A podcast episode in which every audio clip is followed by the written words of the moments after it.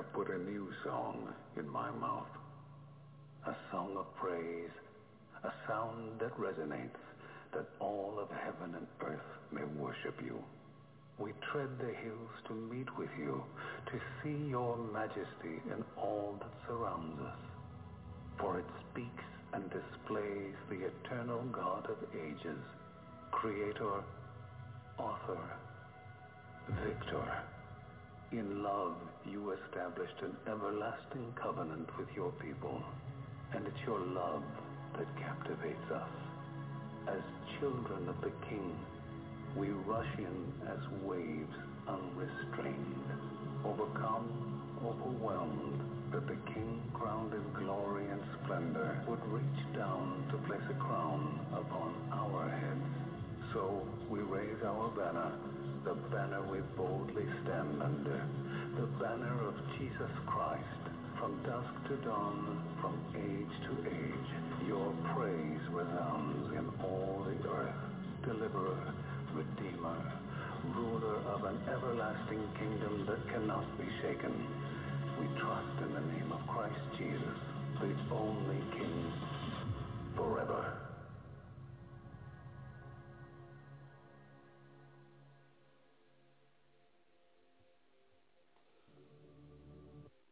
Welcome to Zion's Redemption Radio. This is Fundamentally Mormon. I'm your host, Mark Lichtenwalter. The guest call-in number is nine one seven, eight eight nine, eight eight two seven. That's nine one seven, eight eight nine, eight eight two seven. You can find this at blogtalkradio.com forward slash fundamentally Mormon. And the text will also be posted on my Facebook wall at facebook.com forward slash LAZURUS1977. You can also find the text and the audio to this radio program on iTunes at Fundamentally Mormon and in the different Facebook groups that I am an admin of. Some of those groups are L D S Last Days Prophecy and Gospel Discussions, L D S Gospel Mysteries, Latter-day Unity, and others. You can find the pages that I admin also on my Facebook wall. And if you enjoy this program, please friend request me or follow me and uh, make me one of your close friends. We try to put out as many episodes as we can during the week. But I'm thankful for you to be here today. Let's get right into the reading today. We are going to be reading out of Ogden Kraut's book, To Read Online, at ogden kraut dot com. That's O G D E N K R A U T dot com. That's O G D E N K R A U T dot com.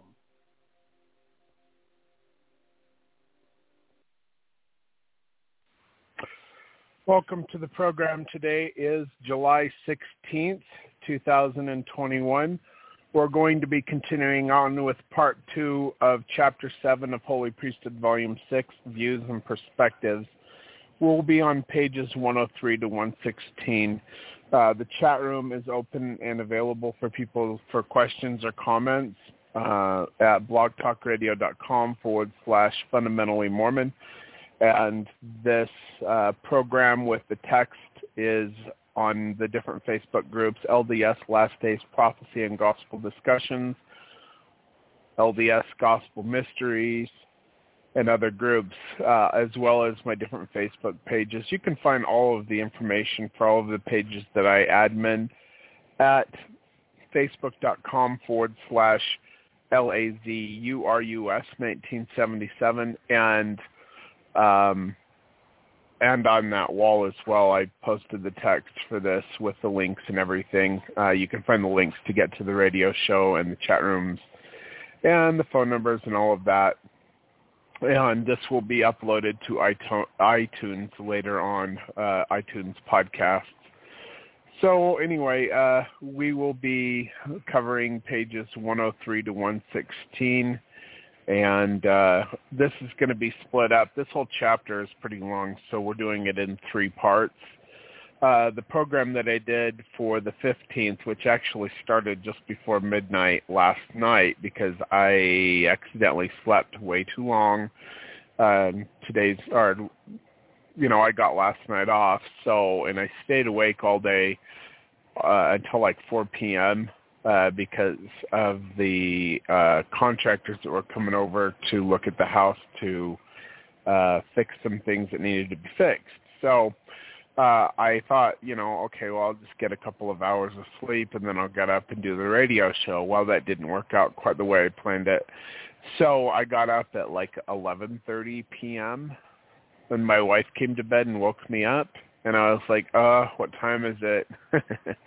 So then I, I went downstairs and hurry, hurried up and got the radio program at least started before the end of the fifteenth of July so that I could do the program for today as well. Because if I do one radio program before midnight, then I can do another one the next day. But if I would have started it after midnight, then I would have lost the airtime for that day. So anyway, let me just... Uh, dedicate the program, and then we're going to be talking about true and false agents of the priesthood.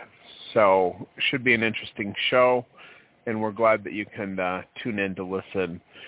Um, and then we'll see where we get. But like I said, this will be part two of Chapter seven of Holy Priesthood, Volume six. O God, the Eternal Father, we ask Thee in the name of Thy Son, Jesus Christ, to accept this time that we dedicate unto Thee, to study these things out, to question things that need to be questioned so that we can realize that we need to stop trusting in the flesh and actually turn to Thee to know the truth.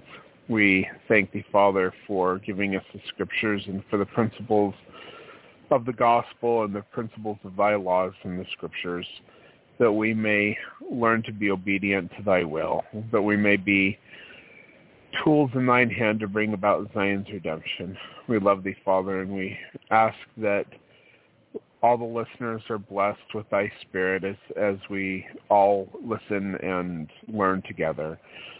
Uh, Father, I also ask thee a special blessing upon my wife, that she will be comforted and that a solution will be found to keep us in this home despite some of the structural problems that seem to be part of this house, that they might be able to be fixed, that it would not be an extra burden upon us, and that we will be able to get the loan so that we can move into, or so that we can stay in this home and not have to find another place to live. We really are thankful for being able to live here the last year and a half, and we're thankful for the ability that we've had to do fencing and raise goats and chickens, and just to have a place for our family to live and to dwell and to be happy and to have our experiences as a family together in this home. We love thee, Father, and we ask for thy blessings to be upon us, and we say these things in the name of Yeshua, our Messiah, even Jesus the Christ. Amen. Amen. True and false agents. Oh, Emmett, um, so let's do the thing that we did yesterday. Well, I read a page, and then I comment, and then you read a page, and then you can comment, or I'll comment, and we'll just switch back and forth between pages. And then if you have to, like, do something, just let me know, and I will just continue reading until you're able to get back.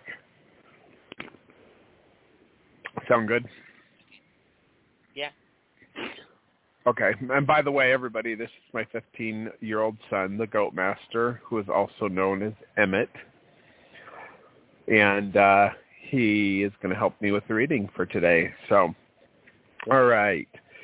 Uh, he also has the studio open in front of him, and I have it open in front of me, so we can see pretty quickly that we have callers or that we have, um, you know, somebody in the chat room, so we'll keep them an eye on those things. True and false agents. Agents of the priesthood, similar to men with any other kind of authority, can be oppressive, offensive, cruel, and even wicked. The prophet Joseph Smith soon learned that almost all men will rule with unrighteous dominion. See Doctrine and Covenants, section one twenty-one, verse thirty-nine. This has been uh, proved over and over again throughout history. It happened in the Catholic Church with men who supposedly held the keys originally given to Peter. In the thirteenth century, a new order was established called the Inquisition, which held trials on those suspected of heresy. When one, when one accused of heresy was brought before the Inquisition, confession and repentance might result in only a token punishment, for instance, the making of a pilgrimage. If the accused remained obstinate in his heresy, he was delivered to the civil authorities for punishment because the state considered heresy a civil offense. Offense. The methods used by the Inquisition were comparable to those of civil courts of the time, but were barbaric according to modern standards. The defendant, the defendant was denied counsel, testimony of heretics and excommunicates was admitted against him. Cruel tortures were often used to ex- extort a confession. Punishment took forms of imprisonment or death, usually being burned alive at the stake, with confiscation of the condemned property in, in either case. Although reliable figures are difficult to obtain, it is known, for example, that during the, the twelve thirty-nine A D year in France, one hundred eighty-three persons were burned at the stake. Uh, Bernard Gui, one of the most per, uh, persecuted in southern France, in his register between eight, uh, twelve forty-nine and twelve fifty-eight A D, shows no verdict of acquittal in the trial of two hundred suspects.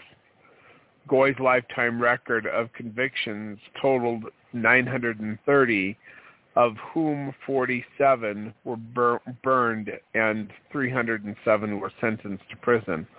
All nine hundred thirty had their prop- properties confiscated. American American People's Encyclopedia Volume ten, page two hundred sixty-four. So they, you know, if they wanted somebody's property, all they had to do was accuse them of heresy and then have um, have court and accuse them, uh, you know, they're guilty, let's take all their stuff and kill them. Just, you know, like, this is extreme wickedness, and this is not what Christ ever, he never said anything about inquisitions. Like, and the other thing, too, what right does the church have over the people who are in it? The only right that they have is whether they're in it or out of it. They can kick you out for any reason they want. It's their church. Get over it if you can. But they don't have the right to kill you for that. You know, the L D S church back in, in the day before the internet, they had, uh, you know, the fundamentalists would have cottage meetings and they'd get together, or even just regular members. And they would send their little spies over the bishopric or the state presidency to to gather the license plate numbers of cars that were at the uh, the place of the suspected cottage meeting, and then they would turn it over to the police to find out what the records were, which is like uh, separation of church and state. Anyone like these people are not breaking the law, and you are you are oppressing their First Amendment rights. And you think that's okay, and you say, and I'm talking directly to the L D S Church, uh, you say that the Constitution is next to Scripture because it was inspired of, by God, but then you go against the Constitution in your oppression against people who are trying to learn. And you know what? For just for the... you know, uh, treating the Book of Mormon lightly and the former commandments in eighteen thirty-two, you as a church were placed under condemnation. Well, how much more condemnation are you going to receive by doing the things that you do? It's disgusting, and it needs to stop. And it actually kind of has stopped, the, the examples that I'm giving now, because we can do these radio shows. We can go worldwide. They know who I am. They know where I live. Uh, I think they might not know where I live because I'm pretty. That there's nothing.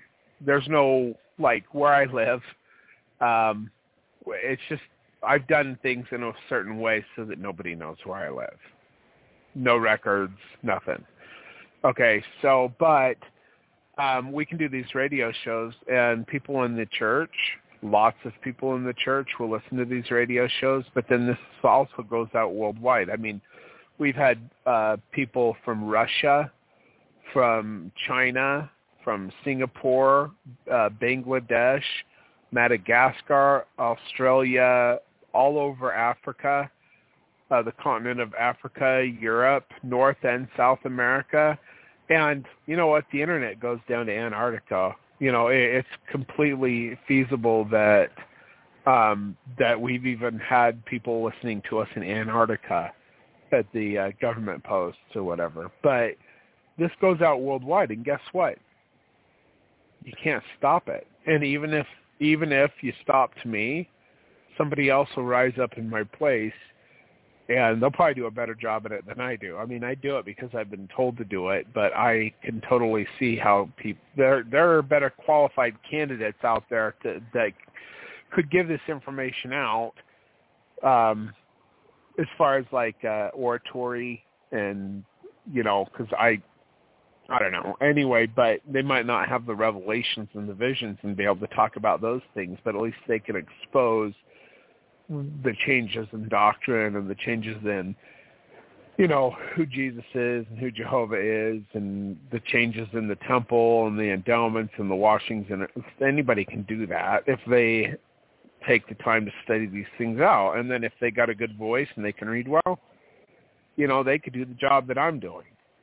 Uh, as far as, like, educating the people. So, anyway, Henry Lee compiled an extensive three-volume work on the history of the Inquisition following its development throughout many nations and the effect it had upon the people and the church. He gives an incident which probably describes the general effect of the Inquisition as it went throughout Europe. Quote, "Thus the Inquisition triumphed, as force will generally do when it is sufficiently strong, skillfully applied and systematically continued without interruption to the end. In the twelfth century, the south of France had been the most civilized land in, of Europe. There, commerce, industry, art, science had been far in advance of the age. The cities had won virtual self-government, were proud of their wealth, strength, and jealous of their liberties, the self-sacrifice and self-sacrificing in their patriotism. The nobles, for the most part, were cultivated men, poets themselves, or patrons of poetry, who had learned that their prosperity depended on the prosperity of their subjects, and that municipal liberties were a safeguard rather than a menace to the wise, uh, to the wise ruler. The crusade, Crusaders came, and their unfinished work was taken up and executed to the bitter end by the Inquisition. It left a ruined and impoverished country with shattered industry and failing commerce." Uh, we're on page one oh five. Go ahead, Emma. Okay, page one oh five. Oh. Um, which word did you read to? Commerce? The native mo- or the native nobles were broken by confiscation and replaced by strangers who occupied the soil, introducing the harsh the harsh customs of northern feudalism, or the despotic or despotic principles of Roman law. In the extensive domains acquired by the crown, a people of rare natural gifts had been tortured, decimated, humiliated, despoiled for a century and more. The uh, precocious civilization which had promised to lead Europe in the path of culture was gone, and to Italy was transferred the honor of the Renaissance. In return for this was unity of faith in a church which had been hardened and vitiated, or vitiated, and sacralized in the in strife, or in the strife. Such was the work, and such the outcome of the Inquisition in the field which afforded it the widest scope for its activity and the fullest opportunity for developing its powers. A History of the Inquisition of the Middle Ages. Uh, I don't know if, I'm going to say Chapter two, one oh nine to one ten. Uh, Volume. Okay, I don't know about that one. Volume two, pages one oh nine to one ten. Okay, so um, there's a uh, there's pictures in the book that Emma has of the... Uh, what are you looking at, Emma? Because I'm reading this online in my reader program. You have the book. Yes. Um, they are instruments of torture. Uh, there's this one of those things that stretch people out. Uh, they're the rat looking things with spikes on them. Yeah, there's that. There. Uh huh. There's a bunch of random things I don't know what they are. There's a chopping block. Uh, Is there an Iron Maiden? No. That wasn't actually a real torture device. That was made by archaeologists who were like, you know what would be kind of cool? If that's what Are they did. Are you serious? Yep, it was a There was no Iron Maiden? Yeah. Oh, I didn't know that. That's interesting. Okay, so it breaks my heart that they that people even use these kind of things on other people. Like, what right do they have? God is the one who gives life, unless there is a... Uh, Uh, capital offense where somebody has murdered somebody. Okay, so capital offenses are against God's Torah, and uh, the ones that should be punished by death, let's see, rape, murder, molestation. So uh, some of my old friends who I don't even consider acquaintances anymore got caught um marrying each other's daughters, and uh, I didn't have anything to do with them. Like, I cut off all contact with them. I didn't know that they were going to go that far, but they were doing some weird stuff. Like, they believed that Hitler was a prophet. They believed in the flat earth theory. Uh, they believed in, like, giant trees, like Devil's Tower is a big tree stump, and, like, all these weird things. And one of them was getting revelations that uh, are translations through a seer stone. So if you're a seer and you have the gift of using a seer stone, you can receive good stuff and you can receive bad stuff. And you got to get confirmation of the Holy Spirit before you put it out there. And he wouldn't do that. And I kept telling him, you can't just like get these things, because these this right here is not from God. He got this translation through the seer stone about the supreme eternal God who is over all other gods, even the human gods, and he was a bird god called Nazor. And it was just, like, really strange stuff. He started, like, getting into all this stuff, and I was like, no, uh, that no. And um, anyway, it, it, I could go on and on and on about what happened, but I just wouldn't have anything to do with them because, like, they were just going down this really weird path and trying to influence this ministry in bad ways. And I was like, done. Okay. And I asked God what he should have me do, and he said not to have any more contact with him. And I think that was in July of two thousand sixteen. And then it, it was that one of the two uh, was getting divorced from his wife, and he refused to give the kids back to her when the judge ordered them to go back. And so they um, they took off, and they were hiding with the kids. And uh, he got charged with kidnapping, and uh, well, and then we found out, and they kept a record of all this stuff, which was beneficial to me because they kept a record of me rejecting them, you know, and how I was going to be damned for re- reject. It was just so stupid. Anyway, we found out that the two decided that it, it was so important that they uh, were married to, you know, and nobody would marry them because they were completely weird, like just, it was ridiculous. They decided to marry their daughters. And both of them did it. Not their daughters. So one of them had a daughter and the other one had a daughter. So they traded daughters and said, you know, and they did a sealing ordinance so they could be married. And at least one of them consummated the marriage with a girl who was like eight years old and one who maybe Actually, I think she was six. Okay, in those circumstances, the death penalty should be applied. And um, I I do not apologize for that.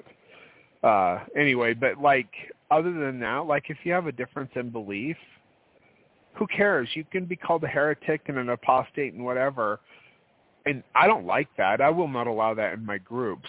Like, and I just kicked a, a girl out of one of my groups because I kept warning her not to do that to this other group, and uh, and she wouldn't stop, so I just kicked her out, you know. But, like, we have freedom of thought, and if people have revelation and whatever, and they stop trusting in the arm of flesh, you can have all kinds of Judas goats, and they're not going to lead anybody astray. If you are led astray by false doctrines, it's because you deserve to be led astray. Because you didn't go and study it out. You think that these things are wonderful and you just do what you do, and then you follow into these false doctrines without going to God and getting revelation for yourself. Well, you make a choice to make your own bed, but you deserve to be led astray if you're not going to go to God to find out what the truth is from him and stop being dependent upon the arm of flesh, or even the flesh of your own mind. So when you assume things without getting revelation, that is what it means to be, uh, to make flesh your arm. And God instructs us over and over and over again in the scriptures not to do that. But it just breaks my heart to know how horrible mankind can be to each other. And how if somebody thinks they have authority, they think that they have control and power.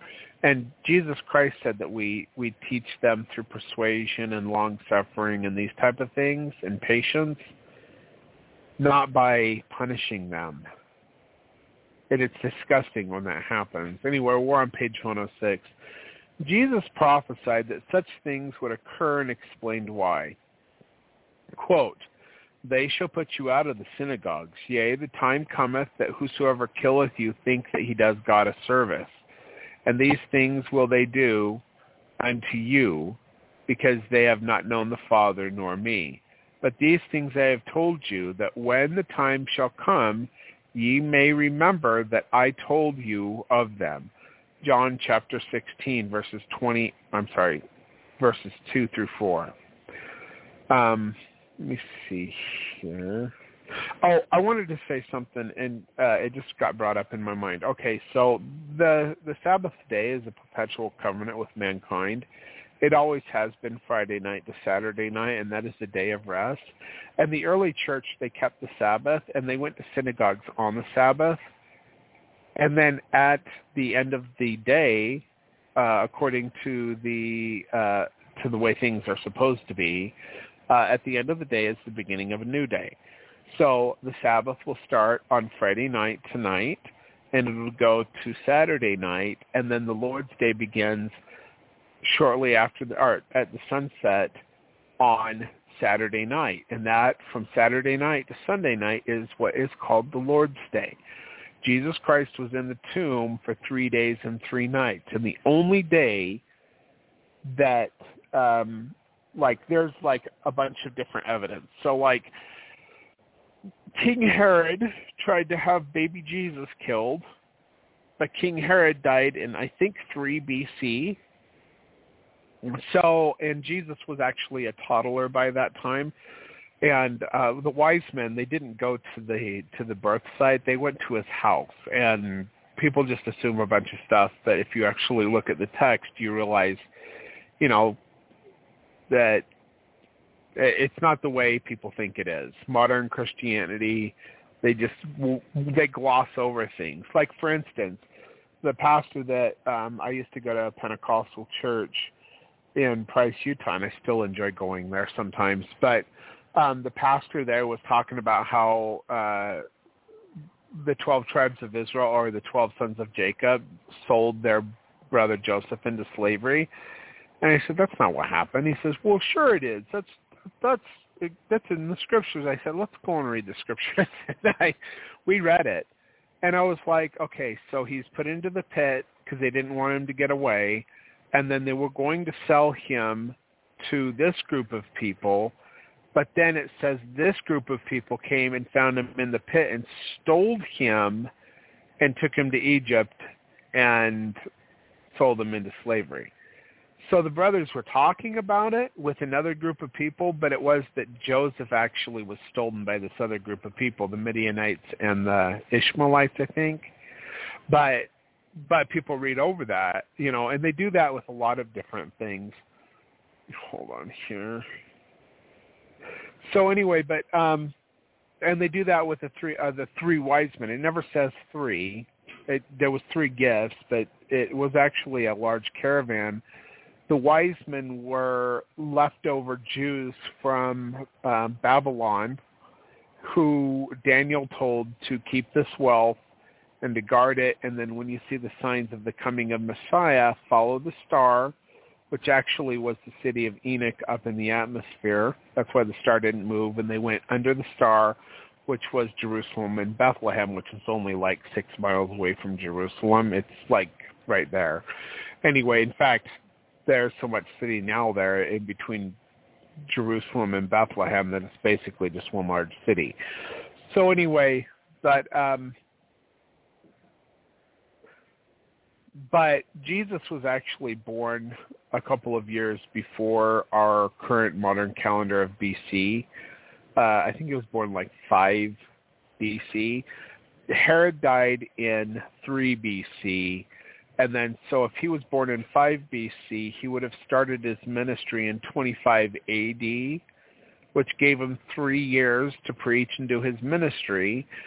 And in twenty-eight A D, uh, the he said he would be in the grave three days and three nights, and he was raised, or he was put in the tomb at the uh, beginning of the High and Holy Sabbath of um, unleavened bread, which starts off with Passover. So the Last Supper was actually a rehearsal meal, which the Jews did at the time.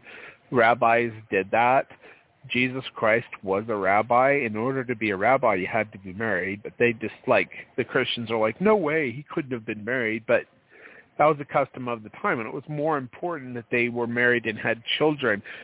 Like, that was like, if you didn't do that and you remained a bachelor, they would have considered you as horrible as somebody who murdered people because you never brought forth children.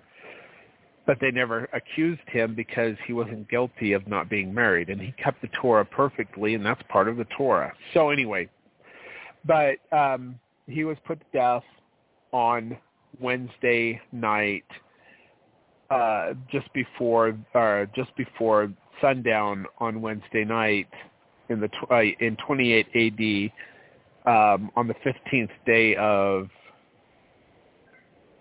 I can't remember what the name of the month is in Hebrew now, but it's like in March or something like that.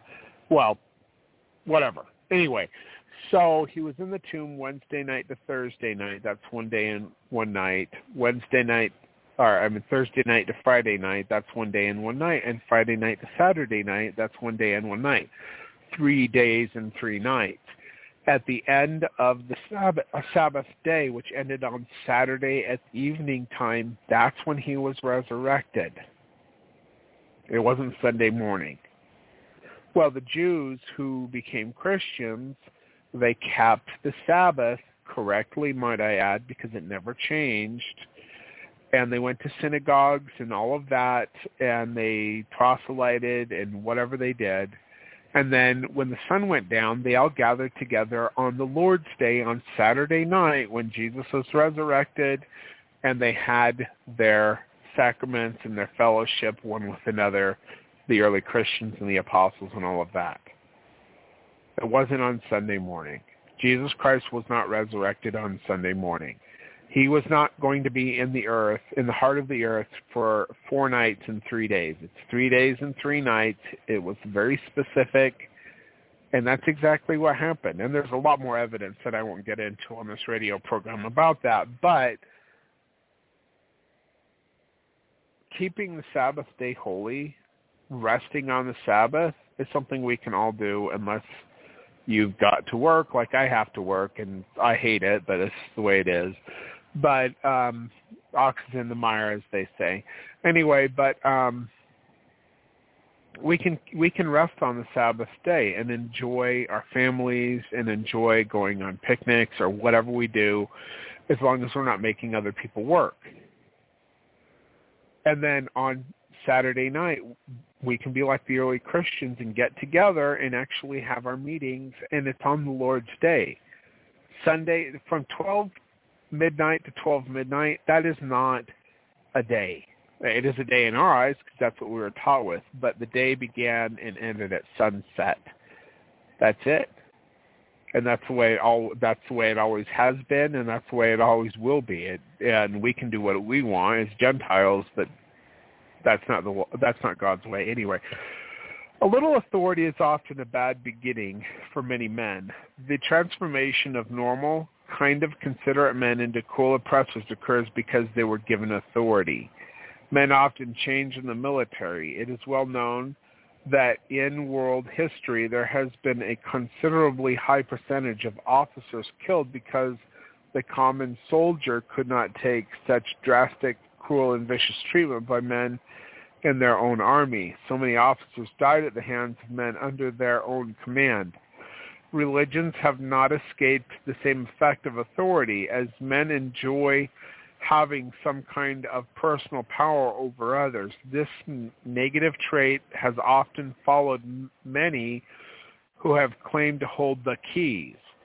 Great is the responsibility of that man who is called to give the ca- to give counsel, which involves the salvation of another, and which such counsel is given, and when such counsel is given, it should be of that pure character, that the powers above him upon the earth with angels and God can approve. He will ha- then have no occasion to destroy his own influence and power by telling others that it will be no sin for them to commit adultery or to lie or to steal, et cetera, et cetera, if they are told to do it by the priesthood and thereby pervert the right ways of the Lord and bring reproach upon the honor of him, his cause. The Lord asks for no such confidence in his priesthood as this, neither do good men who are under its influence. Go ahead, Emma.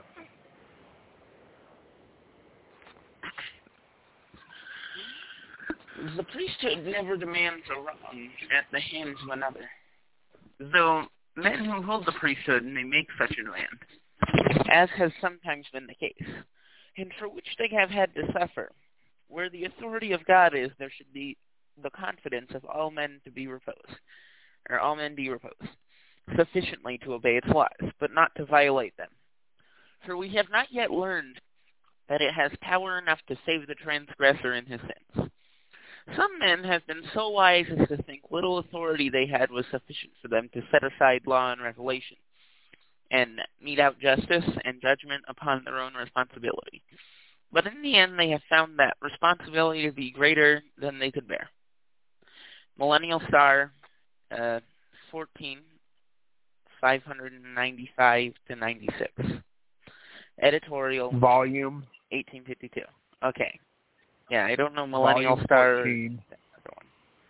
Okay, but there's never going to be a five hundred ninety-fifth verse ever. I mean, know. Like some of the revelations that I have received have two hundred eighty-four verses in them, and that's ridiculous. Like, that's just, they're huge. But mostly in, in canonized scripture, you're never going to find verses that go up anywhere close to five hundred ninety-six. So yeah, Millennial Star was an, was a publication that the church put out back in the day, and when they um, compiled them all into books, you have volumes, because it, there was a lot of reading in the Millennial Star. So this one came out of volume fourteen, page five ninety-five and five ninety-six, and that was released in eighteen fifty-two. Okay, go ahead, Emma. Men always seem to have more ambition than common sense, as history has proved. They have sought for power, the vain things of the world, and for a controlling influence over their fellow men. When they gain a little authority, as they suppose, they lean towards unrighteous rule, instead of their eyes single to the glory of God. they soon get bent out of shape, cross-eyed, or blinded. In such a case, if thine eye which seeth for thee, him that is appointed to watch over thee, to show thee light, become a transgressor and offend thee, pluck them out. Mark chapter nine, verse forty-six, uh, J S C, I think. Who then can qualify to be a leader and holder of the keys? Few descriptions could be equal to that off- offered by E T Harrison in a Millennial Star article entitled A Real Representative of the Most High, from which the following br- brief excerpts are taken. We should walk not merely in the authority of the appointment, but in the virtues and qualities that are necessary, or its necessary accompaniments. Jehovah's principle should shine into us, or in us, so that, seeing us, he may be seen. Uh, page one oh eight, yeah.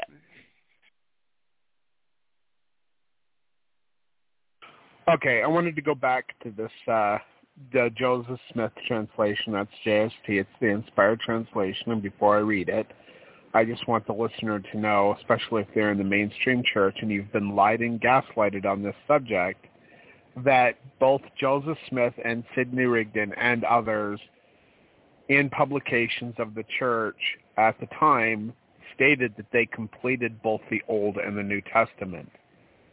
Now, the Community of Christ, or the Reorganized Church of Jesus Christ of Latter-day Saints, they actually have the full text, but the L D S Church wants you to believe that they don't have the full text and that it was never finished because they want to gaslight you, because they do not want you to read what is in it. They only want to give you snip, snippets and portions uh, for you to consider if it goes in their favor, but other things that are in the, the Inspired Translation actually go against Uh, some of the crap that the L D S Church teaches, so they want you. They want to lie to you, and this is why we talk about these things, because you don't know these things, especially if you're only listening to the correlated history of the church and the correlated department of, like, student manuals and what they they don't want you to know everything. They want to gaslight and they want to lie to you to keep you in submission to them, which is unrighteous in the extreme. But let's get back into this Joseph Smith translation.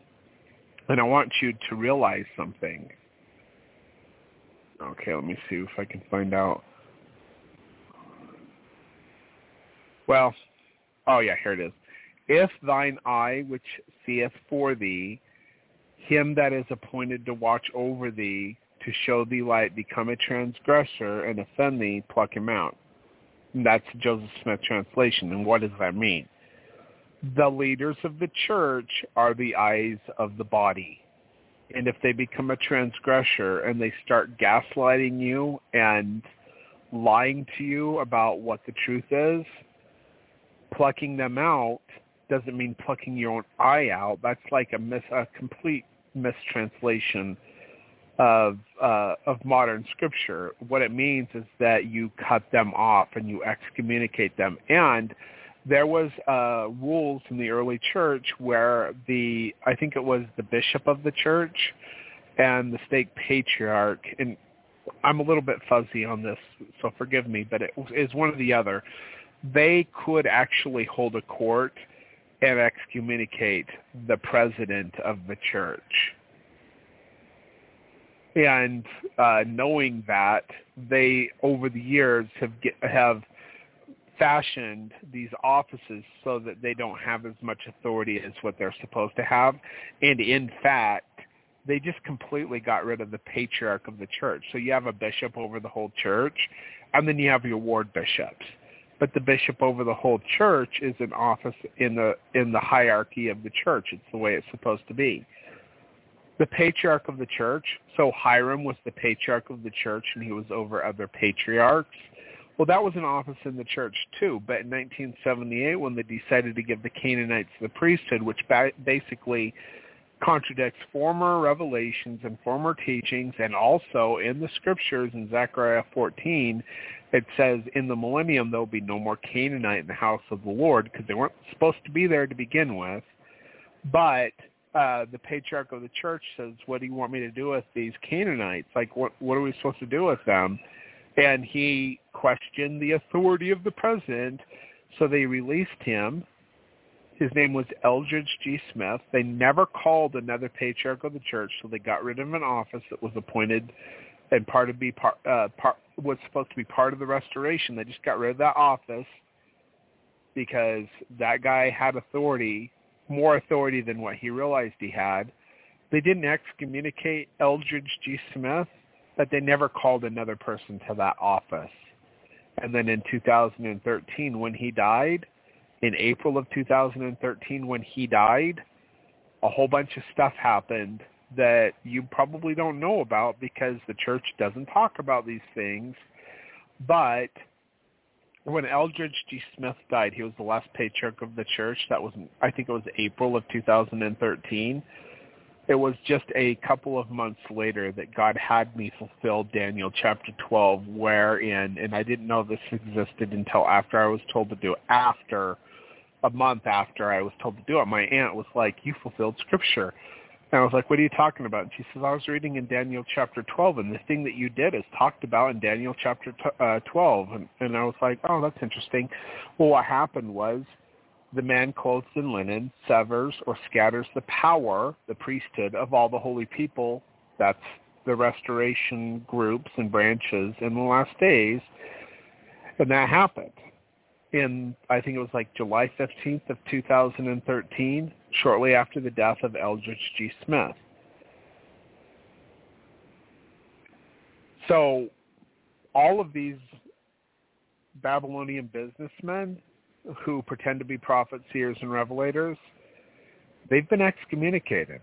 Now, they still run around like that they've got some kind of authority, but the only authority that they have is the power and wealth that you've given them through their or through tithing and believing the lies that they tell you.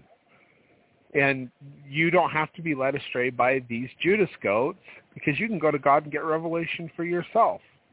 Okay? That's what I did. So, and the other thing, too, when um, people think that they have authority and then you contradict them, it, it drives them insane. Like, for instance, uh, when I was called to the Vermont stake uh, that we lived in when we lived in New Hampshire, we're actually in a stake in Montpelier, Vermont, and I told, just told the guy about my or about my experiences, not all of them, but where I've seen the Father and the Son face to face, and about my experience in the Holy of Holies in the top middle tower on the eastern side of the Salt Lake City Temple. He grew red in the face, and he got angrier and angrier and angrier. And I was, and I said, "You know what? I actually wrote President Gordon B. Hinckley about these things, and he sent L. Tom Perry to come visit me." And L. Tom Perry said, "Well, God's the one that chooses his prophets, because we sure don't." And I wasn't trying to make a power play or anything like that. But, uh, and this is all before I knew exactly who I was or why any of those things happened, but they did happen, and I knew that. Um, but he he wouldn't um, he wouldn't go to L. Tom Perry or even write him and find out about the uh, interview that L. Tom Perry had with me, and then uh, he didn't even allow me to go to my own excommunication. And he grew red in the face and got angrier and angrier and angrier as I told him, you know, my experiences. Because basically, I had more authority than he did. And he did not like that. Anyway, uh, let's see. Uh, so we're on page one oh eight. All right. We're not called simply... We are not called simply that God may have a number of men called priests upon the earth. And, and you know what? God is more concerned with the quality of the people than the than the uh, number of the people. Like he wants he wants a quality people who will be obedient to his laws, even if that is only eight people on an ark. That was the kingdom of God. All these other religious men, they all died in the flood. He doesn't care about popularity. He he cares about quality.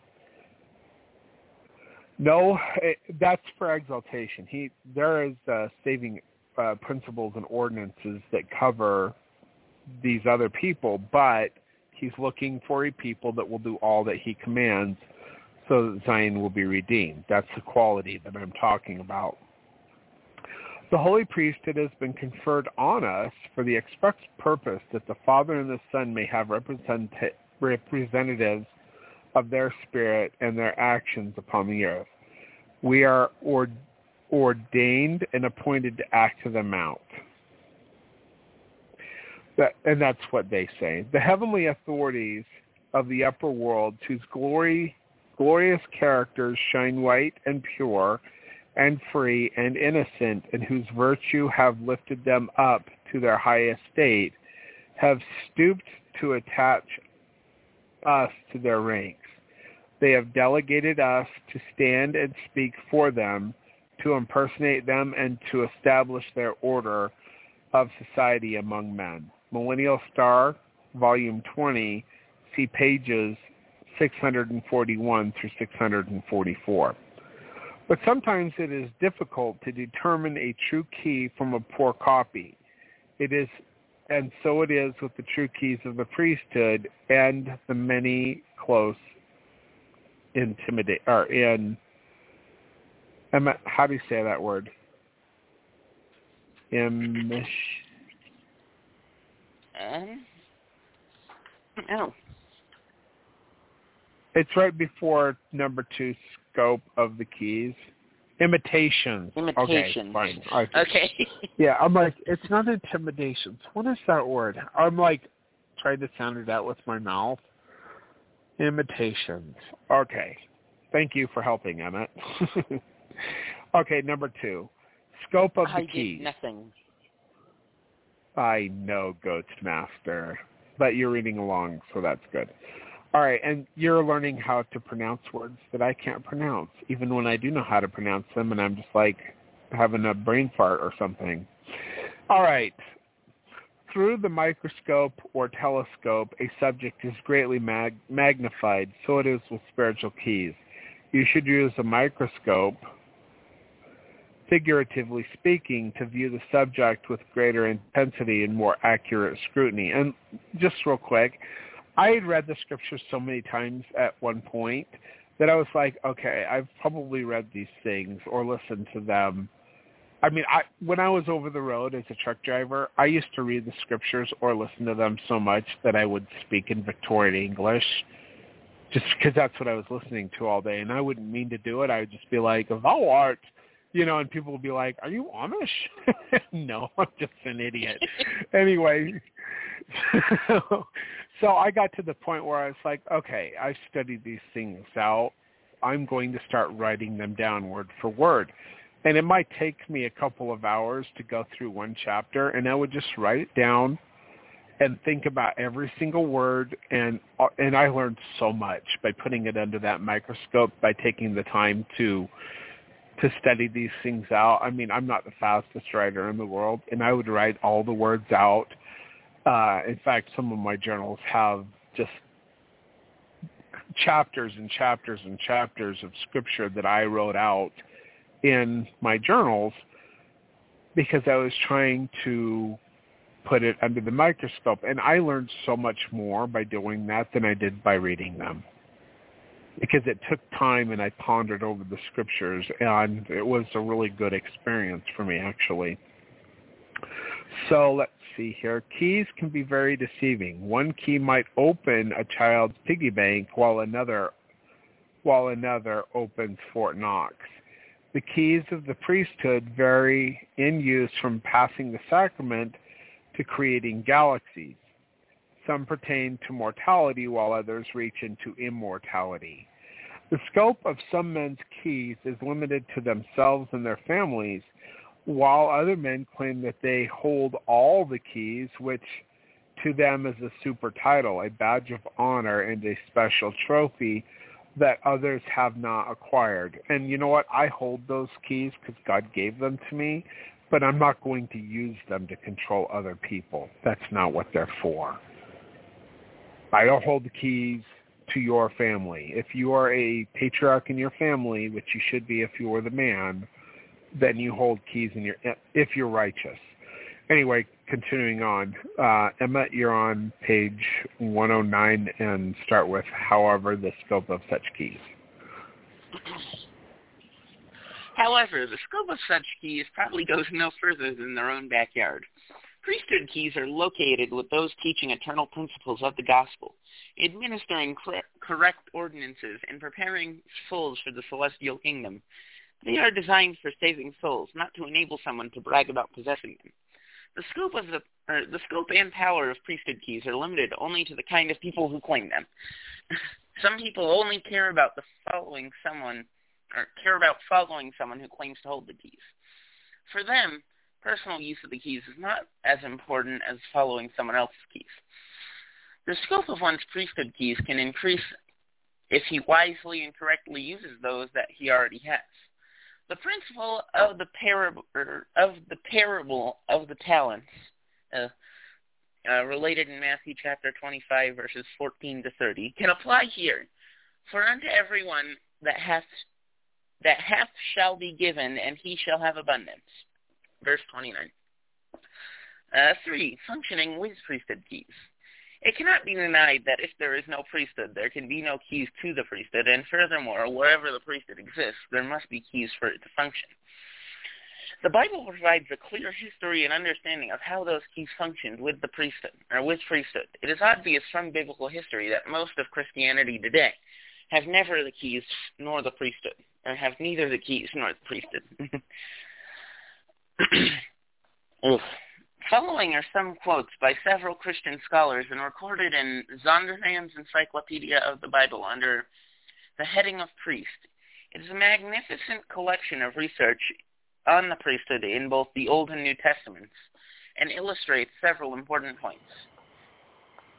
Number one, that, and we're on page one ten, that priesthood exists from the be- beginning of time. Number two, it that it was needed to perform, perform the ordinances of God. Number three, that it must be must strictly be obeyed or apostasy sets in. Number four, that it is necessary for the completion and perfection of a man, or a woman actually, because when you don't have the sealing ordinances, you do not create that bond between the masculine and the feminine that gives them eternal life.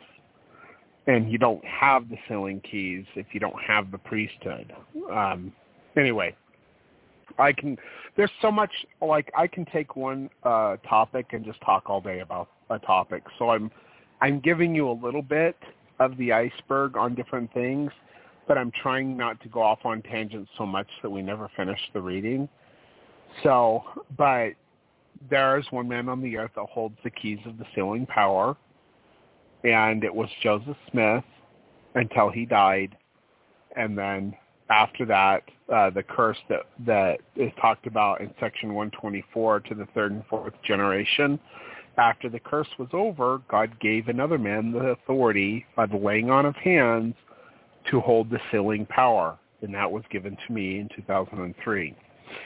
It is such an, it is, it is an amazing, It is amazing that such intelligent scholars can do this excellent research and still be in the dark as to its real meaning, function, and importance. If anything, it should it should provide a special warning to those of us claiming priesthood keys today. The Old Testament, although the term priest and Levite occur hundreds of times in the in the Old and the New Testament, scholars have different opinions as to the identi- identity, function, and rights of them. That's because they rely on the flesh of their own mind or the flesh of others that they have studied, and they don't get revelation for themselves. If you were able to get revelation for yourself, you would be set in order, and you wouldn't have a bunch of varying opinions about what something means. But people don't go to God. And he's asked us to all be like little children and to go to him like a little child would go to a father.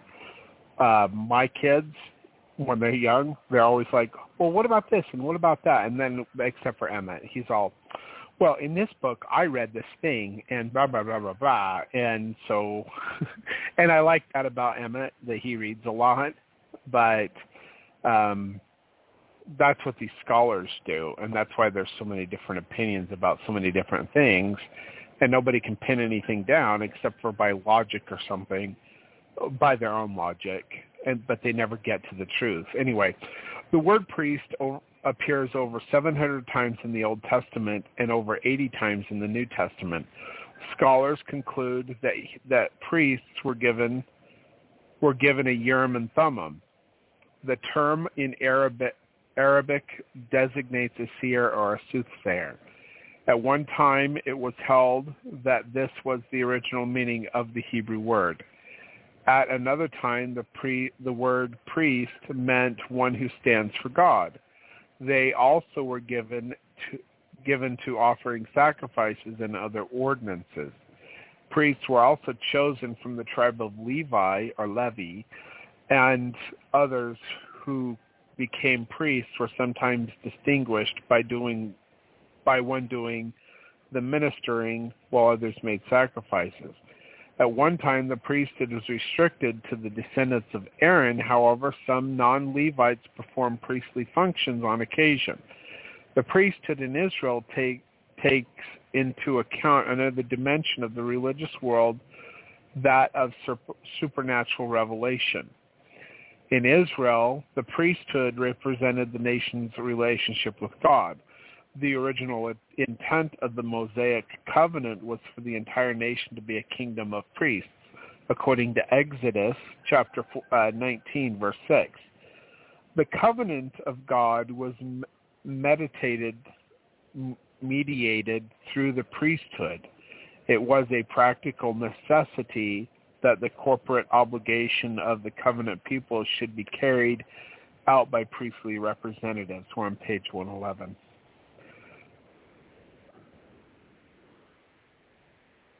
Emmett. Okay, I'll just continue reading. I don't know what he's doing. No, I was muted. I, I'm, I'm here. Okay. I didn't unmute myself. I was like, okay, we are on priestly representatives. Furthermore, the priests in their separated condition symbolized the purity and holiness God required. They were a visible reminder of God's righteous requirements. In early Israel, an important function of the priest was to discover the will of God by means of the ephod. First Samuel chapter twenty-three, verses six to twelve. The highest level of the priesthood was the high priest. He represented bodily, or boldly, bodily, the height of the purity of the priesthood. Hold on. I just looked up what ephod means. Let me give you the definition, since most people don't know what it, it means. In ancient Israel, there was, there was a sleeveless garment worn by Jewish priests. To basically, it was to show that they were the priests. They wore an outer garment to, kind of like the Catholics have the collar. The ancient Israelites had the ephod. Anyway, go ahead, Emmett. Okay. They were a visible reminder of God's... Oh, no, I did that. He represented bodily the height of so, purity and priesthood. Hold on, hold. Oh, yeah, that's right. Yeah, the, that's where you're at. Good job. Yeah. Yeah, because I remember, oh, I was confused about how to pronounce that word. By divine authority, Moses consecrated his brother Aaron and Aaron's sons to the to be priests. Uh, Exodus, I think, uh, chapter twenty-eight, verse eleven. The priesthood was restricted to the family of Aaron and his descendants.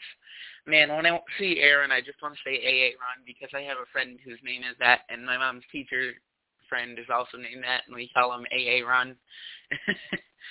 Anyways. I got to say this. Okay, so oh. Mom and I were going up to the cell phone provider that we use that we will not mention because whatever. Anyway, we were following a guy in there that had on the back of his license plate the A for Aggies, which is a university um, in Utah up in Logan. And it said A for Aggies, and then it said Aaron, so it said Aaron on his license plate. And we were like, that's kind of funny. Anyway, I just I just thought of that because that only happened like a month or two ago, and I thought it was funny. Aaron. Anyway, go ahead, go ahead Emmett.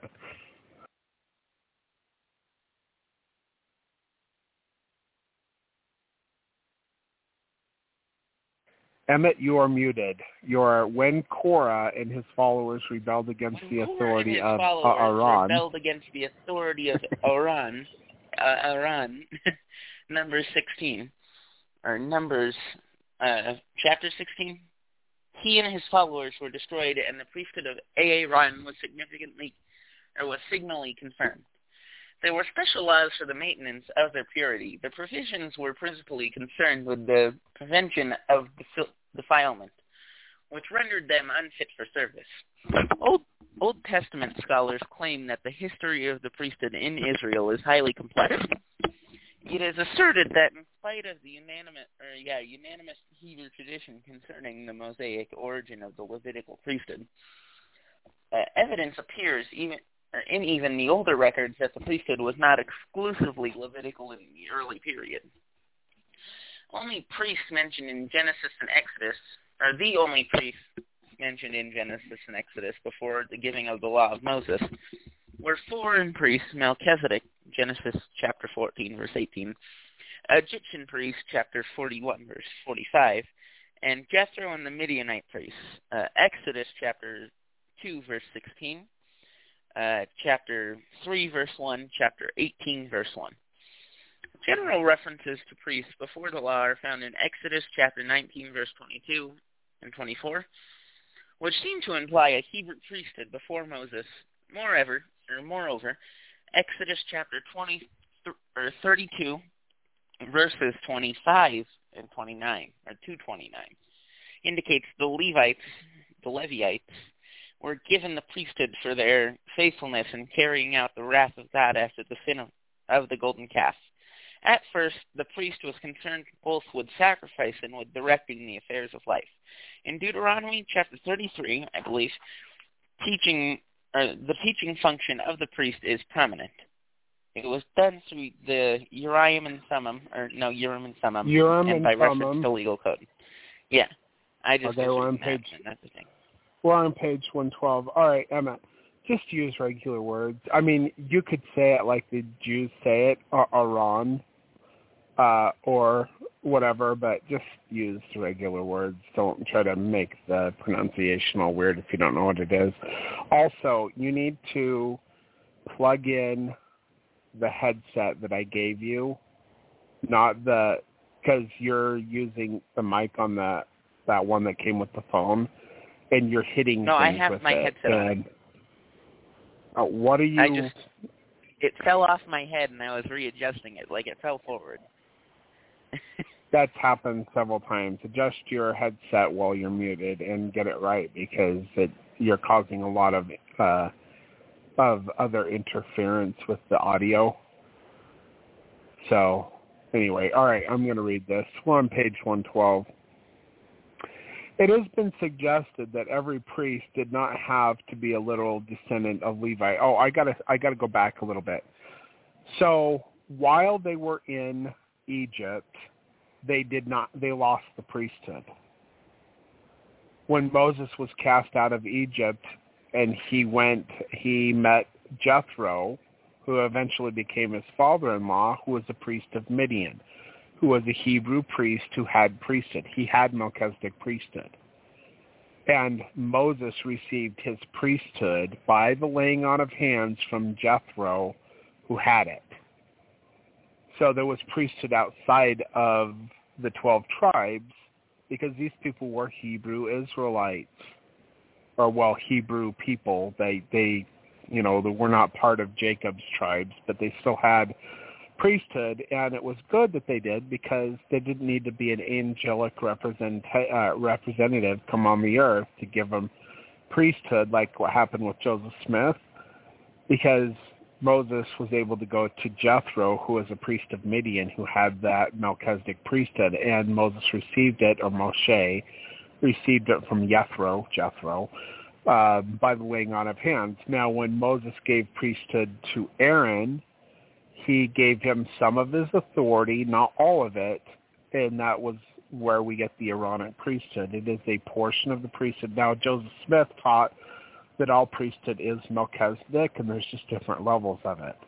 So you have the Levit- Levitical priesthood and the Aaronic priesthood, which are part of the Melchizedek priesthood, and then you've got a higher order of priesthood called the Melchizedek priesthood, which Aaron did not receive, but you have something called the fullness of the priesthood as well. So in the scriptures, in the lineages of lines of authority, you'll have a bunch of people, and it'll say, and so-and-so received the priesthood from so-and-so, and so-and-so received the priesthood from so-and-so, and that is how it is passed on.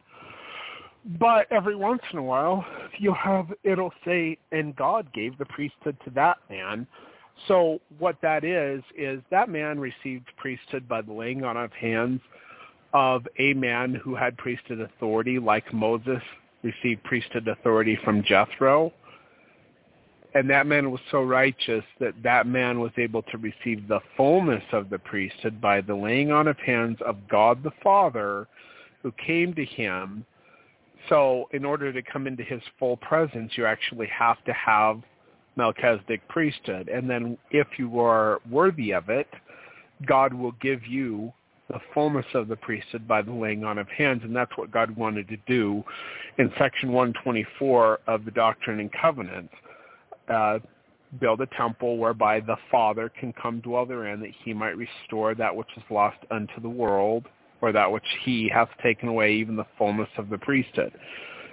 That would have been Zion's redemption, but instead of doing what they were told, they dragged their feet, they stole the lumber that was coming down from Wisconsin on the Mississippi River that was supposed to be for the building of the temple, to build things like Masonic lodges and uh, stores and homes, and uh, the second wing of Brigham Young's mansion, which uh, was... You know, the fact that he was doing that was just disgusting. It is not given for one man to own that which is above another, wherefore the whole world lieth in sin, could have been used against him for what he was doing. But, you know, they want to change everything. And that started actually with Brigham Young and other people who were following Joseph Smith. And because of their disobedience, they never finished the temple. It was never finished. When Joseph Smith was murdered three and a half years after that commandment was given to build that house, um, they were just starting to work on the second story. And by the time the saints left Nauvoo, they had not finished the temple. It never was finished. And the Father never came to restore the fullness to them because they were disobedient. And Jesus said, if you don't do what I say, you'll be rejected as a church with your dead, saith the Lord your God. And that's what happened. So that's why I don't accept Brigham Young as a prophet, seer, or revelator, or any of the early leaders. But I do understand that they also they did learn things from Joseph Smith that are true, but they also added in their own ideas and thoughts and whatever. And so you've got to be careful with these things and get revelation for yourself. Just because somebody said something doesn't mean it's true. And that even goes for Joseph Smith and myself. We can speculate on things. Doesn't mean we know everything. Joseph Smith didn't know everything. There is actual um, evidence that he learned as he got older. You know, Joseph Smith learned as he got older, and some things seem to contradict. Well, it only contradicts because he didn't understand it to begin with, and he speculated his things, and people take every word that he has to say and say, well, Joseph Smith said this. Well, yeah, and he was working it out, and when God set him straight, he didn't say that anymore. He said something else because he was being worked on, and he learned line upon line, precept upon uh, precept upon precept, here a little and there a little, as we all do. Luckily for us, God is patient with us, and, uh, you know, he tries to teach us, and if we are pliable in his hands, he can mold us like the clay jars that we are. So, but if we become hardened, then he has to break us and grind us back down to powder and start again.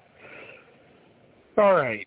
It has been suggested that every priest did not have to be a literal descendant of Levi. Before Josiah's reform, oh, I could say so much about his reform. The priesthood was distributed distributed widely throughout the land. Okay, I'm just going to say a little bit about Josiah. This guy pisses me off. A lot of Jews and a lot of Christians think this guy was the most righteous king ever. He died when he was like twenty-one years old. God took him out.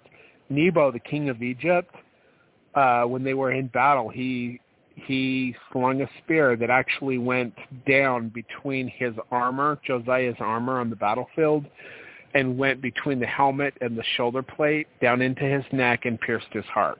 That's how the man died. And he that was allowed to happen because of what he did. And what did he do? This guy was a child leader. He was a teenager when the high priests found the scrolls in the temple that they, they didn't have the Torah scrolls. Like, nobody knew what happened to them, and they were keeping all these really weird perversions of what they thought were the law. So what happened was they get these these uh, scrolls that they find in this hidden cavity in the temple, and they bring it forth among the king, King Josiah, and the high priests at the time.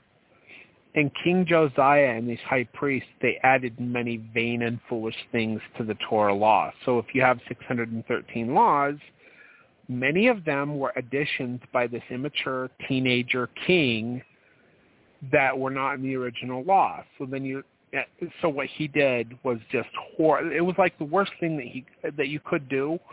Instead of just reading the law as God gave it, he added all this crap to it. Now you've got all these Jews running around, and then they add crap to it too, and they they put hedges around what they think is the Torah, but it's really a fabrication by King Josiah. Anyway, in the post-exile book of the Old Testament, a clear picture is said to be given of the priesthood of the Restoration Temple. The high priest's garments were distinctive blue robe with bells and pomegranates and ephod, which is the covering that we're talking about, the sleeveless covering, a square b- or breastplate with high, with twelve precious stones inscribed with the names of the twelve tribes of Israel and the Urim and Thummim. The position that the high priesthood did not exist before the exile is invalid. The New Testament.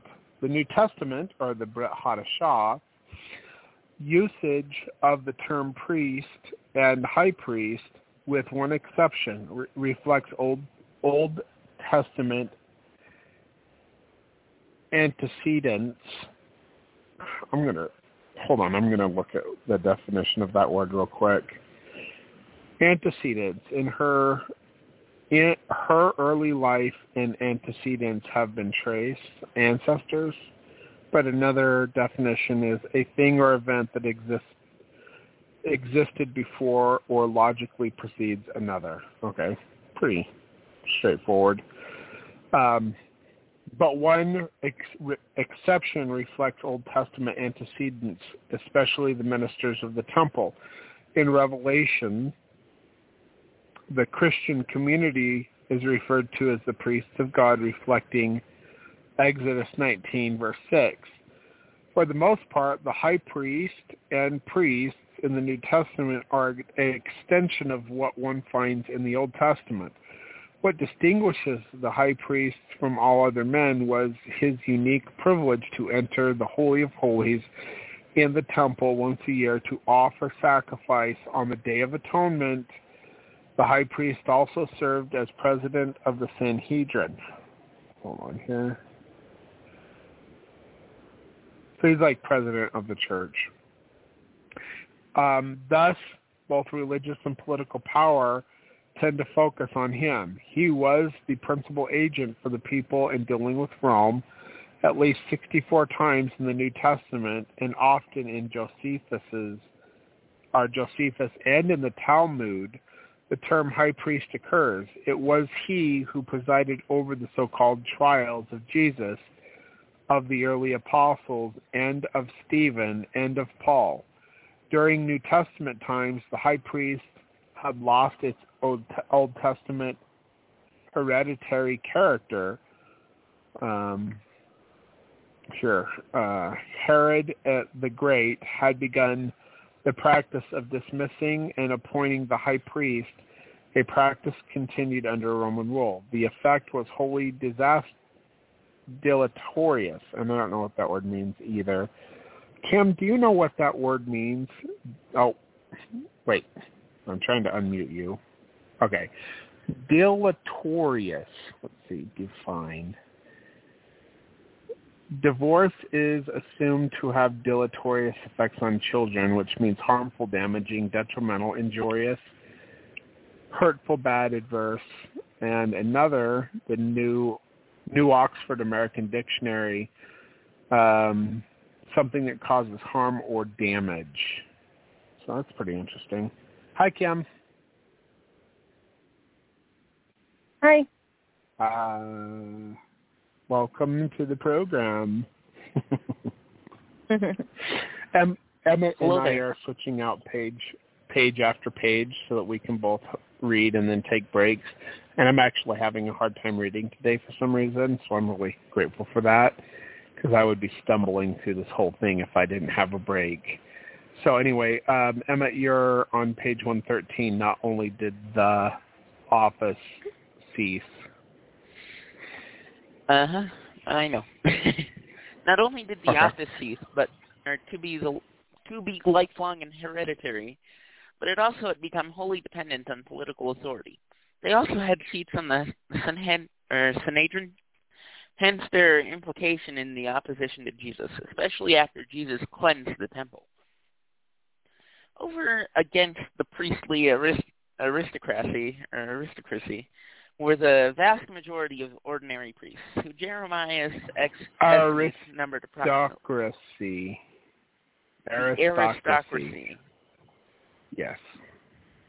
That is annoying to pronounce. Anyways, um, the aristocracy, who Jeremiah estimates numbered approximately eighteen thousand in the time of Jesus. They traveled to Jerusalem for three annual pilgrimage festivals, or pilgrimage festivals.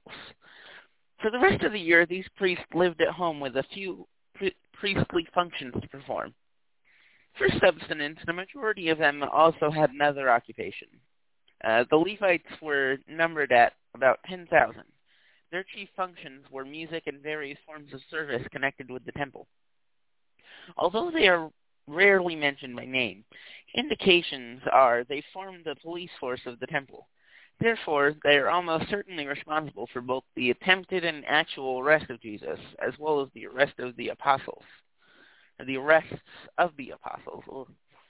Although the author of Hebrews is the only New Testament author to specifically call Jesus a priest, the roots of such an idea are much earlier. In John's Gospel, the high priest prophesies, or prophesies uh, the high priestly character of Jesus' death. The concept of his priestly ministry is deeply rooted in the motif that Christ's death was a sacrifice for our sins. Uh, the author of Hebrews takes this figure and works it out with the consummate skill. He starts with the basic notings of priesthood. A priest is appointed to act on behalf of men in relation to God. His ultimate purpose is to bring men to God and thereby bring them to perfection or completion. The priest does not take this prerogative upon himself. He must have divine appointment. An imperfect priest can only offer imperfect sacrifices. Therefore, both the covenant on which his priesthood is based and the holy place which it is prefer- performed are imperfect. Therefore, the only or the old is only a type, a shadow of the real who is to come. He is the ultimate priest because by his death he ratified a new covenant towards which the Old Testament himself or itself had looked. Ugh. Moreover, God had promised that the Messianic king, Messianic king would also be a priest forever after the order of Melchizedek. And that is page one fourteen now. Thanks. Um, okay, we're eighty-one percent done with the reading, and my co-driver just texted me, so I have to go meet with him. So we're going to finish this, and then I need to get going. So, um, all right, Melchizedek's order is also superior to Aaron's because the lesser always pays tithes to the greater. Furthermore, Jesus is a priest forever. Jesus is the ultimate priest also because he offers the perfect sacrifice, which is himself, according to Zondervan's Encyclopedia of the Bible, see Volume four, pages eight forty-nine through eight sixty-seven. It is evident that a knowledge of the history of priesthood is only the beginning of understanding on the subject. Even among the Latter-day Saints, the meaning, function, and power of the priesthood are not properly understood or appreciated. There are three primary areas in which priesthood is meant to function. Number one, the ministry of teaching and performing ordinances. Number two, healing and casting out devils. Number three, power over the elements.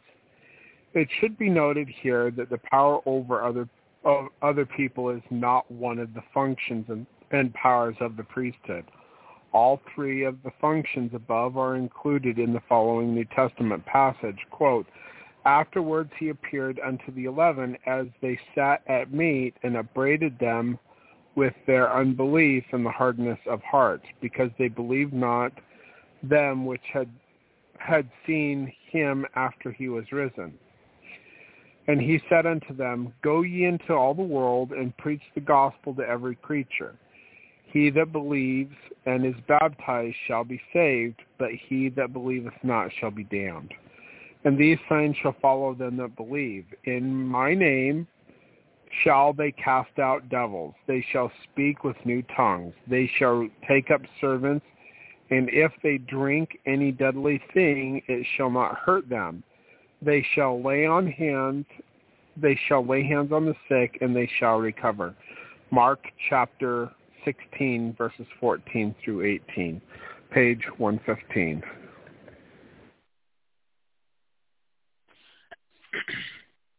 Page one fifteen. In summary, then, Jesus mentions, first, power or power to preach the gospel, preaching and baptizing, power over evil spirits, casting out devils and healing the sick, power over the elements, deadly serpents or poison would not hurt them, et cetera. The Savior himself set up or set the example of how he used priesthood keys in all three of these areas. First, ministry of teaching and ordinances. Uh, he began to preach the gospel, Matthew chapter four, seventeen verses, or verses seventeen and twenty-three, uh, teaching the multitude on uh, beatitudes, Matthew chapter five, six, and seven. Beatitudes. Ordained apostles. Beatitudes. Okay. Ordained yep. apostles, uh, Matthew chapter ten verses one through four, and ordained seventy, Luke chapter ten verses one. Or verse one. Multitudes listened to him, Matthew chapter twelve, verse fifteen. Taught multitudes from a ship, Matthew chapter thirteen, verse two. Preached in their synagogues, Matthew chapter thirteen, verse fifty-four. Taught in many cities, Matthew chapter fifteen, verse twenty-one.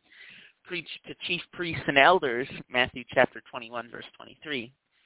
Uh, second, healing and casting out devils. Uh, the nobleman's son of a fever, John chapter four, verses forty-six to fifty-four. Healing men with leprosy, Matthew chapter eight, verse two to four, uh, Mark chapter one, verse forty to forty-five, Luke chapter five, verses twelve to fourteen, uh, man born by four of palsy, uh, I don't know what that is, Matthew chapter nine, verse one to eight, Mark chapter two, verse three to twelve, Luke chapter five, verse seventeen to twenty-six, Uh, impotent man, John chapter five, what? Palsy is a kind of par- uh, paralysis that causes tremors.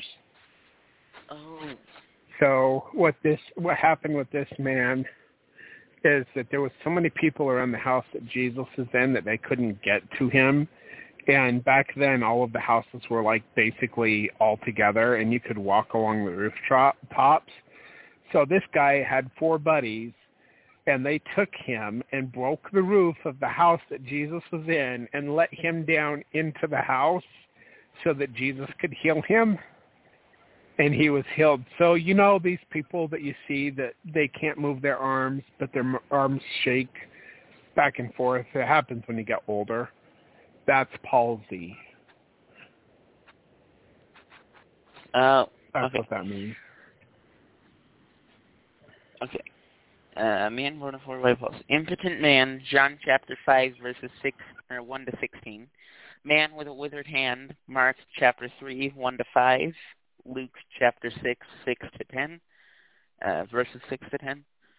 Uh, centurion, servant of palsy, Matthew chapter eight, verses five to, oh, I lost my place, five to thirteen. Luke chapter seven, verses two to ten, the woman who had been twelve years with an issue of blood, uh, or issue of blood, whatever, Matthew chapter nine, verses twenty to twenty-two, Mark chapter five, verses twenty-five to thirty-four, Luke chapter eight, verses forty-three to forty-eight, uh, sight restored to two men, Matthew chapter nine, verses twenty-nine to thirty-one, hearing and res- or in speech restored to a man, Mark chapter seven, verses thirty-two to thirty-seven, sight restored to another man, uh, verses twenty-two to twenty-six, and now we're on page one sixteen, and this is a whole lot of quotes. Okay, I think I actually went past that, and I've lost my place as well. I'm trying to find it, but I... All these... Oh, I found it. Okay. It's hard to see. Okay, so you've got all of these quotes in parentheses, and then you have the page number in brackets, and it's surrounded by all these parentheses, and it's like, okay, where in the world is that next page at? I'm confused. Anyway, sight given to man born blind, John chapter nine, verses one through eleven. Cure of a woman who had been eighteen years afflicted, Luke thirteen, verses eleven through seventeen. Withstood the devil, Matthew four, verses one through eleven. Man of unclean spirit, Mark one, verses twenty-three through twenty-six, and Luke four, verses thirty-three through uh, thirty-seven. Man possessed by spirits, uh, spirits called legion, Matthew eight, twenty-eight through thirty-four, Mark five, verses one through twenty, Luke eight, verses twenty-six through uh, thirty-nine. The daughter of the Syrophoenician woman, Matthew fifteen. I'm just going to say the chapters, and Mark seven, because there's so many flipping numbers here, and I want to get through it. The lunatic boy, the di- disciples having failed, Matthew chapter seventeen, Mark nine, and Luke chapter nine. Many devils cast out, Matthew chapter eight. Number three, power over the elements. Water converted into wine, John chapter two. Peter's net filled with fish, Luke chapter five. five thousand men, besides women and children, fed, Matthew chapter fourteen, Mark six, Luke nine, and John six. four thousand men, besides women and children, fed, Matthew uh, fifteen and Mark eight. A fish furnishes tribute money, Matthew chapter seventeen. I love that story. Um, the great haul of fish, John chapter twenty-one. The fig tree withered, John, uh, Matthew chapter twenty-one and Mark eleven. Wind and sea obeyed his word, Matthew chapter eight, Mark uh, chapter four, and Luke chapter eight. Jesus walked upon the sea, Matthew chapter fourteen and Mark chapter six. Those sent to apprehend him fell, fall backwards, John chapter eighteen. Such were... Such were the works and powers of the priesthood at the time of Christ. They provided a pattern for all the world, yet for all the all who would yet hold the priesthood and the keys thereof. If these signs do not follow those who claim to hold priesthood and its keys, then they are not following the proper pattern established by Christ. So that is the end of the part two of chapter seven of Holy Priesthood, volume six. And I've got things I got to do today, so I got to go meet with my co-driver who just recently told me that he's headed back to the yard. So I'm going to offer up the closing prayer, which uh, I just started doing yesterday, and I'll, I will do that at this time, and then we'll go right into the music. And uh, tomorrow is Saturday, so we'll not be doing a program. However... Uh, if you watch uh, and follow the Zarahemla Foundation, they are having an awesome speaker come, and you can get tickets to that for five dollars by finding the link. Just type in Zarahemla Foundation. I will be there in person, and I'm so happy. I love going to these things. I was able to work it out with my boss where oh my I God. could go to Aiden. Emmett needs to stay home. We only got two tickets on it. Anyway, but um, people can watch the uh, Zoom broadcast, but it is a five dollars charge for that, and you can find that by t- uh, typing in Zarahemla Foundation, following them as a group. I love them, and I love going to their things that they do. And it's kind of cool, the people that actually, uh, the secretary of the Zarahemla Foundation actually lives in, um, what's his name, Kim, the, the guy who does Uh, Sister Wives on T L C. Uh, Kim, hello. Uh, oh, it says that she's on the studio, so I don't know where she's at. Yeah, I, I don't know. Maybe one of the girls was talking to her. Yeah. I don't know what the guy's name is. Cody Brown. Yep. So in the beginning of season one, they lived in Lehi, Utah in a specific house. Well, when they moved out and they went down to Vegas because Lehi was trying going to uh, charge them with bigamy, uh, which was a crime back then, and now it, it, it's not a felony anymore in the state of Utah, finally, but it's still a misdemeanor, and it's just stupid. But anyway, but our friends actually live in their house with his two wives and uh, his brother and his brother's wife and kids. So it's an awesome house, and we love going there and just visiting with them. But they actually have uh, an academy where they do the meetings at.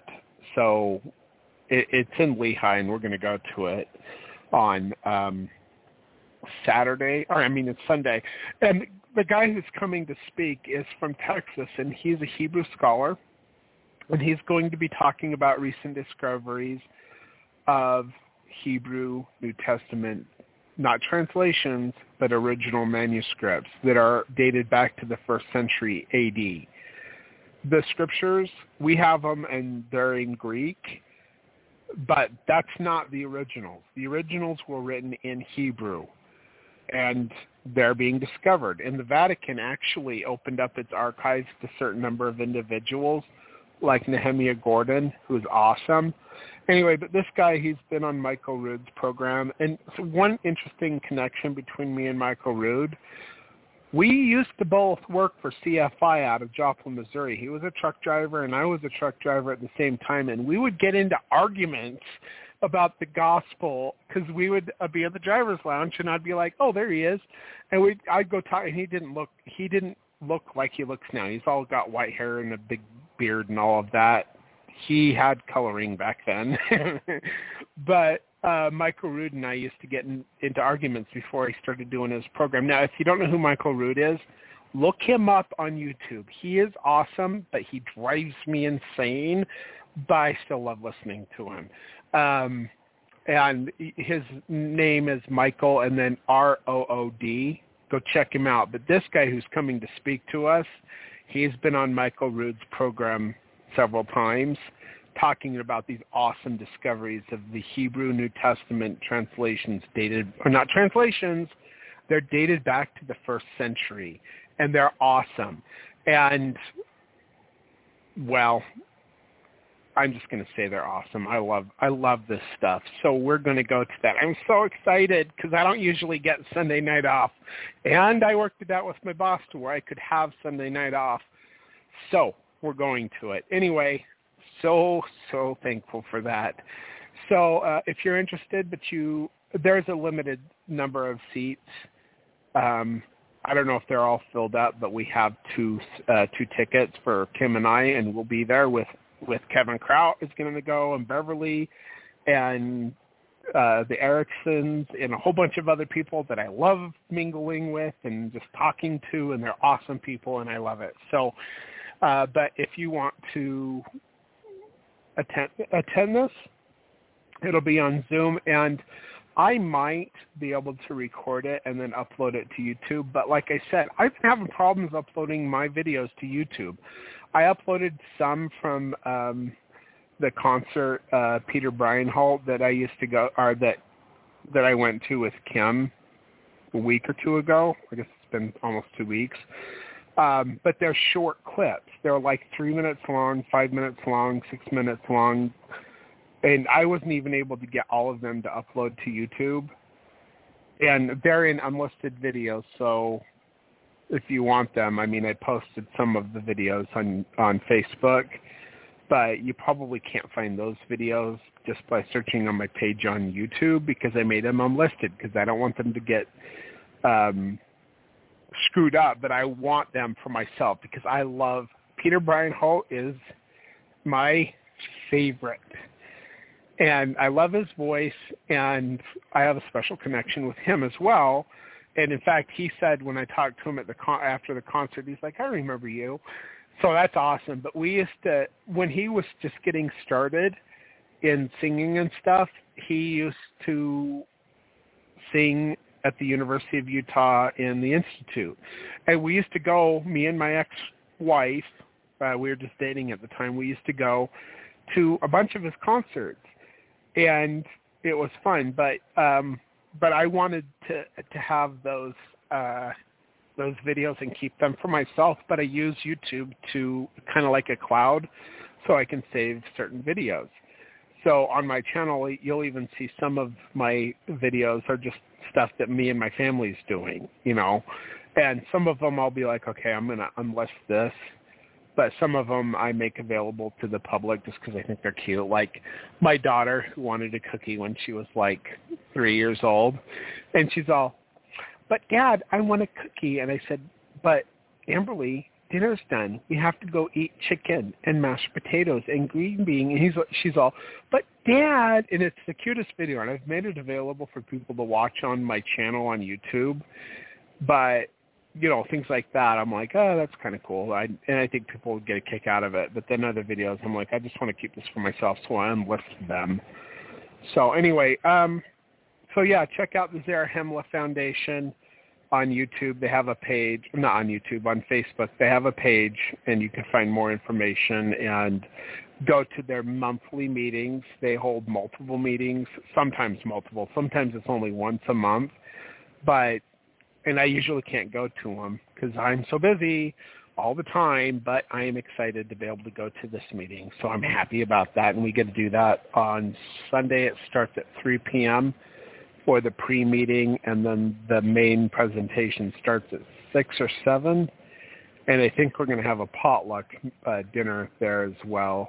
So, and uh, but there's limited seating, and I'm lucky enough to get a seat with my wife, and uh, the rest of everybody's just going to have to watch it on Zoom, I think. And like I said, there's a link where you can get um, for five dollars, which is not a lot. It just helps cover some of the expenses um, to watch this presentation. So pretty happy about that. Anyway, I'll uh, offer the prayer. And Emmett, I do need some food to go with me, so if you could take care of that, that would be grateful. Also, I will run the studio from this point out to do the music after the prayer, so you don't have to worry about that. Okay. Let me see here.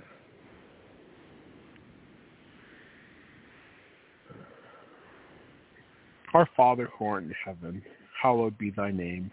Thy kingdom come, thy will be done on earth as it is in heaven. We thank thee, Father, for all of our many blessings and for the time that we're able to take to set apart and consecrate unto thee for the studying uh, and pondering the scriptures and the keys of the priesthood. We thank thee for the opportunity to go forth to a worldwide audience that will hear these things and consider these things for themselves, that they might have something to come to thee to get revelation about and confirmation of the Spirit. We love thee, Father, and we say these things in the name of Yeshua, even Jesus Christ. Amen.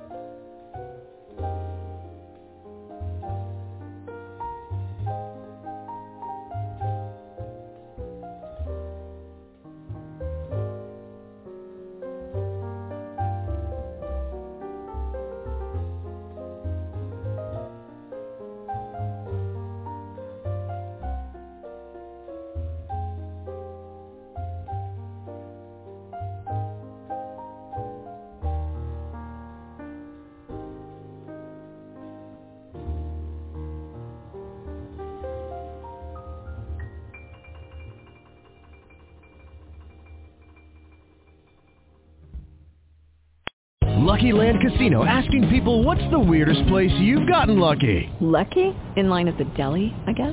Aha, in my dentist's office.